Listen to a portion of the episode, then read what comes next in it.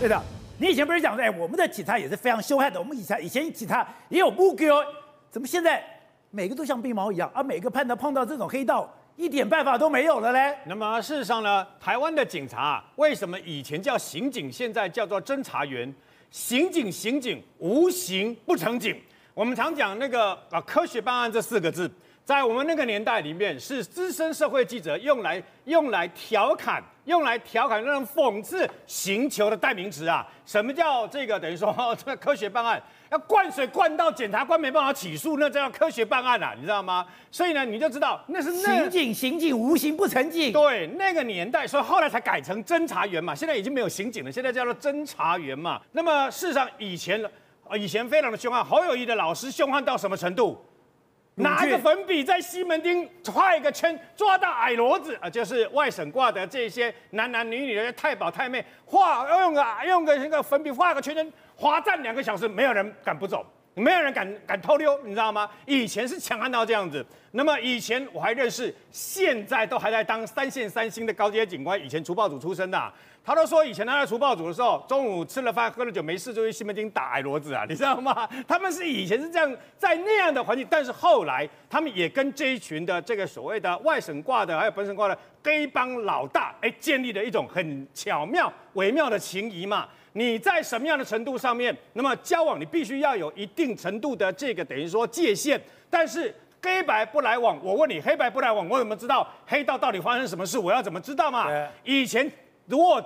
以前枪击案发生，我举我自己的一个例子好了。三十几年前，我骑摩托车，那时候还没生小孩，在我老婆跑了整整五年的社会新闻呐。有一次深更半夜的时候呢，我那时候在台北市整个辖区我都跑过。那么那个时候刚好从中山区要经过大同区的时候呢，我看见一堆警车嗷嗷过去，我就跟着警车就走了，你知道吗？什么地方？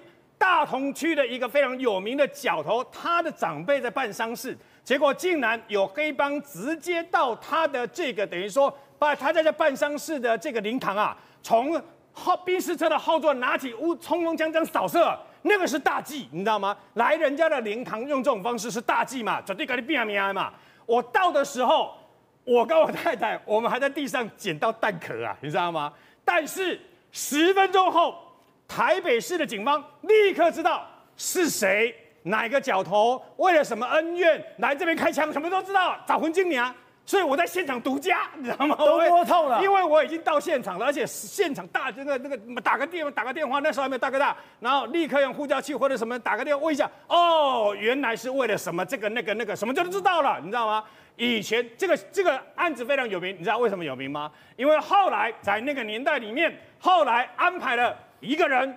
一把枪，然后呢还有子弹，然后一起由一个很有名、你们都认识的人带到大同分局投案。你们带他到大同分局投案的那个立法委员叫做韩国瑜啊，就就这样子。我在现场啊，我在现场看啊。后来这个嫌犯证实了，不是真的开枪的嫌犯，这个这个只是个人头啊。后后来怎么知道是人头？因为他不知道。不知道说，那么发生的枪击案一定要提报流氓，但是问题是，如果你的本刑在几年以上的话，提报流氓就不会过，所以他根本不会过。他心里想，哎，我只负责顶这个罪，我为什么要去提报流氓管训？所以把这个事情讲出来啊。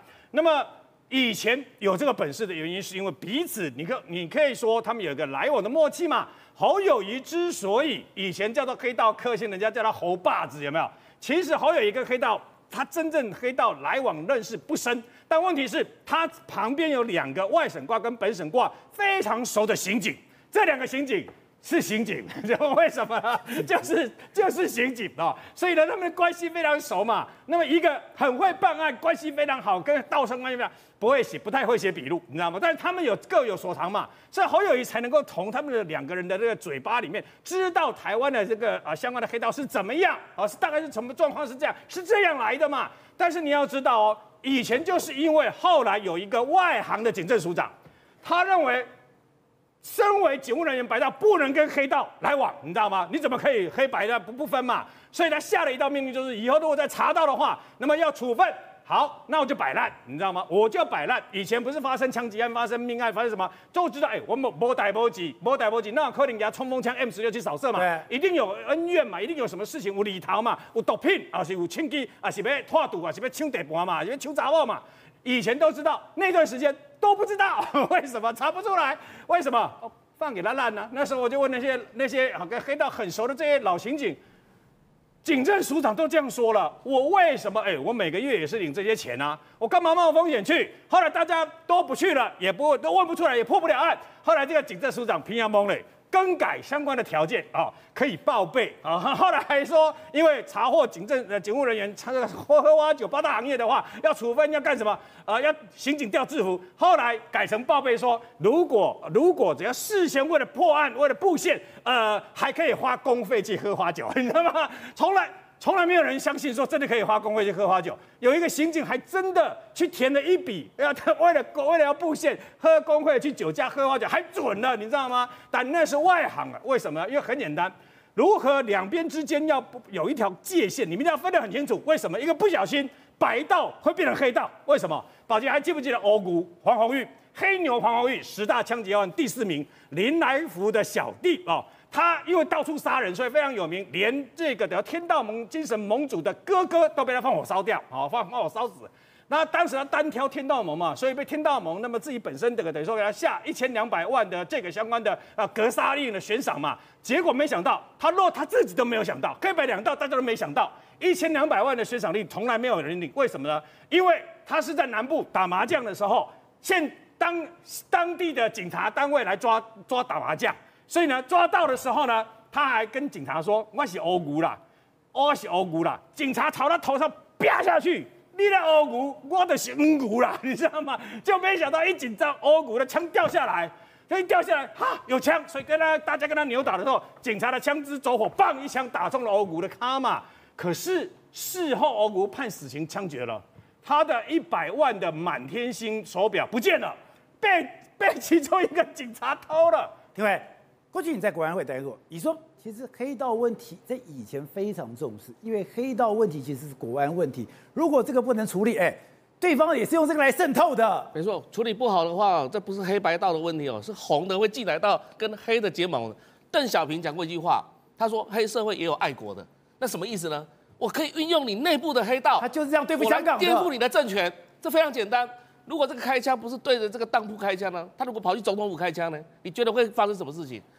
对不对？所以你可以看到一件事情，现在来讲的话，中共政权最喜欢用黑道，为什么呢？香港，我看反送中事件的时候，不是有元朗打人事件吗？结果后来抓到这些什么，全部都是三合会的人。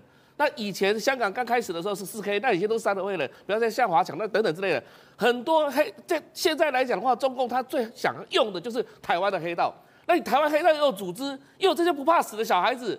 那他如果我们当然看到这小孩子说，哎，你会用枪上战场跟解放军打，不可能的事情。这些全部会被渗透，因为他被被金钱利用。只要被金钱利用之后，他反过来帮助解放军在台湾内部来讲话，打我们的国军，打我们的警察。你说这种人，你不相信他会打仗的？是他根本就不是，他是为钱而打仗，他不是为国家打仗。那他没有这个意思啊。所以你看到一件事情哦，这个事情如果不好好处理的话，不赶快。的整个全部的黑帮的部分全部整数来讲的话，我告诉你啊，中共堂而皇之，他不用什么军舰绕台，不用军舰围台，他用这些黑帮就可以把台台湾整个政权颠覆掉了。那我们现在政府到底有没有能能力对？所以我才说这些政府不知道在干什么啊，还在睡觉吗？还在打瞌睡吗？所以你看到，如果说这个事情没有处理到的话，你威胁到自己的政权，你连台湾都保不住的话，你怎么会处理？怎么会？怎么怎么怎么来？连这个是不是黑帮的问题而已哦？这已经你看从北到南已经有那么多组织。那么多组织就是中共现在所用的台湾方案，他准备要渗透这些方这些组织来颠覆你这个这个这个民进党政权，或是颠覆你台湾政权嘛？所以你想想看的一件事情啊，如果说新北市这件事情不能单独只是在地方上的一个一个问题而已啊，它是整个全国性的问题。那如果说这个种利益能够让中共那么简单的渗透的话，那之前来讲呢，不是有很多这个黑帮的这个团体跟中国大陆不是非常好吗？你想想看，这背后有什么样的逻辑？背后为什么会出现这些事情？这不是单纯的只是治安问题，这也是一个国安问题。好，董事长，我曾经听过陈启礼跟我讲说，哎，因为当时在吃饭喝酒，他就讲说，你不要以为说黑道多凶悍，我以为说我当年也不可一世。他说只要政府的力量，他说那个政府的公权力有多可怕？那个政府的公权力，军警只要一收。你就算你有通天本领，你以为你黑道多大？你以为你帮派多大？他说收就收。陈其礼那个年代的帮派跟警察，包括那个警总，这三方面的这三种的关系是不一样的。那个时候叫做戒严时期，戒严时期啊，叛乱唯一死刑，很容易就抓起来了。只要你持枪就是军法，对军法就可以判你无期。那个完全是单行法，他可以用军法审判你。现在我们根本没有军法，这第一个问题了哈。第二个问题，现在民主进步以后。民主进步以后，有非常多的法令，所以我刚刚第一节我提到一个概念，你你讲一个讲一个事情，你没有注意听完吗？对。所以这个今天这个华生会或同仁会，他们的系统是一条龙的，对。从进口原料到这个每一个分堂去做经销网，然后最后到他们自己有律师楼，他们有自己的律师事务所，哎。对。你怎么跟他搞？他打。对，警察打法律的啊，对他不是懂法律，他每一个程序都内行的嘛。他开的枪，那把枪是什么？那是竞技枪嘛。对，这个说昨天、昨天、昨天、昨天我们老弟已经讲过了，那个枪是不是没有杀伤力的嘛？有有杀伤力，他他有距离的杀伤力的，哦、那个判不到，那个判不到重罪的嘛。所以它整个的规划流程，它是非常专业而内行的。现在这些诈欺的。贩毒的都是年轻一辈的，对，这些年轻一辈的犯罪模式是非常科学犯罪模式，不是以前的陈其那个年代治不了他们吗？陈其不，现在非常困难的第一点，要治他们非常困难。哎，他们跟老一辈没有关系哦。哦，你不要搞错了，他跟老一辈，他们的会长，他们跟老一辈的关系并没有那么，那十七八岁小孩子嘛，那个十七八岁小孩，你看到没有？他的阿嬷非常生气，对，你知道为什么吗？他名下登记的财产有上千万的房地产呢，你上千万房地产，所以他不是为了他不是为了酬劳而来开这个枪嘛，他进去关一两年出来就变老大嘛。旭峰旭峰主任讲的对啊，他想当老大。你说穿一双两万五的鞋，你还有一个上千万的房子，他进去关十几岁，好关的很啊，关个两年三年好不好？关出来我当老大。对不对？然后再当，他这又不要当兵，但是日子很好混，你知道吧？他们有非常多的不同的系统的运作，过跟过去的所谓的那种侯友谊那个时代，哪一个老大十分钟我就知道是谁开枪，没这回事。现在根本找不到，他网络犯罪厉害的不得了。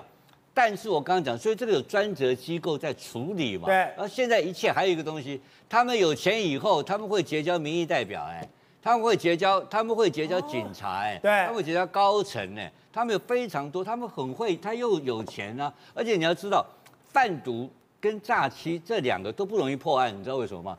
破案很简单，中间有个重要的叫布件布线，就是我在里面要有放，我要放，我要我要放卧底或者放内线，我要放尿不要进去。但是这这两种东西没有办法的，为什么？它是垂直整合，你知道为什么吗？因为毒品是我给你，我不给你毒品，你有没有东西卖？所以你一定保护老大。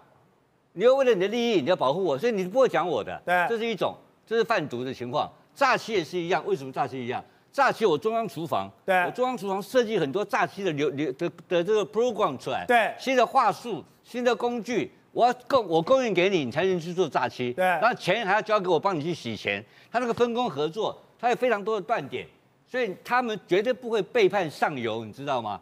他的忠诚度非常高。那过去以前的黑道犯案，帮派。或者是说，嘎头都有一个特性，都是老老弟、小弟去打老杀老大，小弟老杀老大以后会变成老大。现在这个不是，这是另外一种科学的新型犯罪，它的结构跟文化跟工具完全不一样，跟以前不一样，完全不同，是一个非常新的东西。那刑事局知不知道？刑事局完全知道。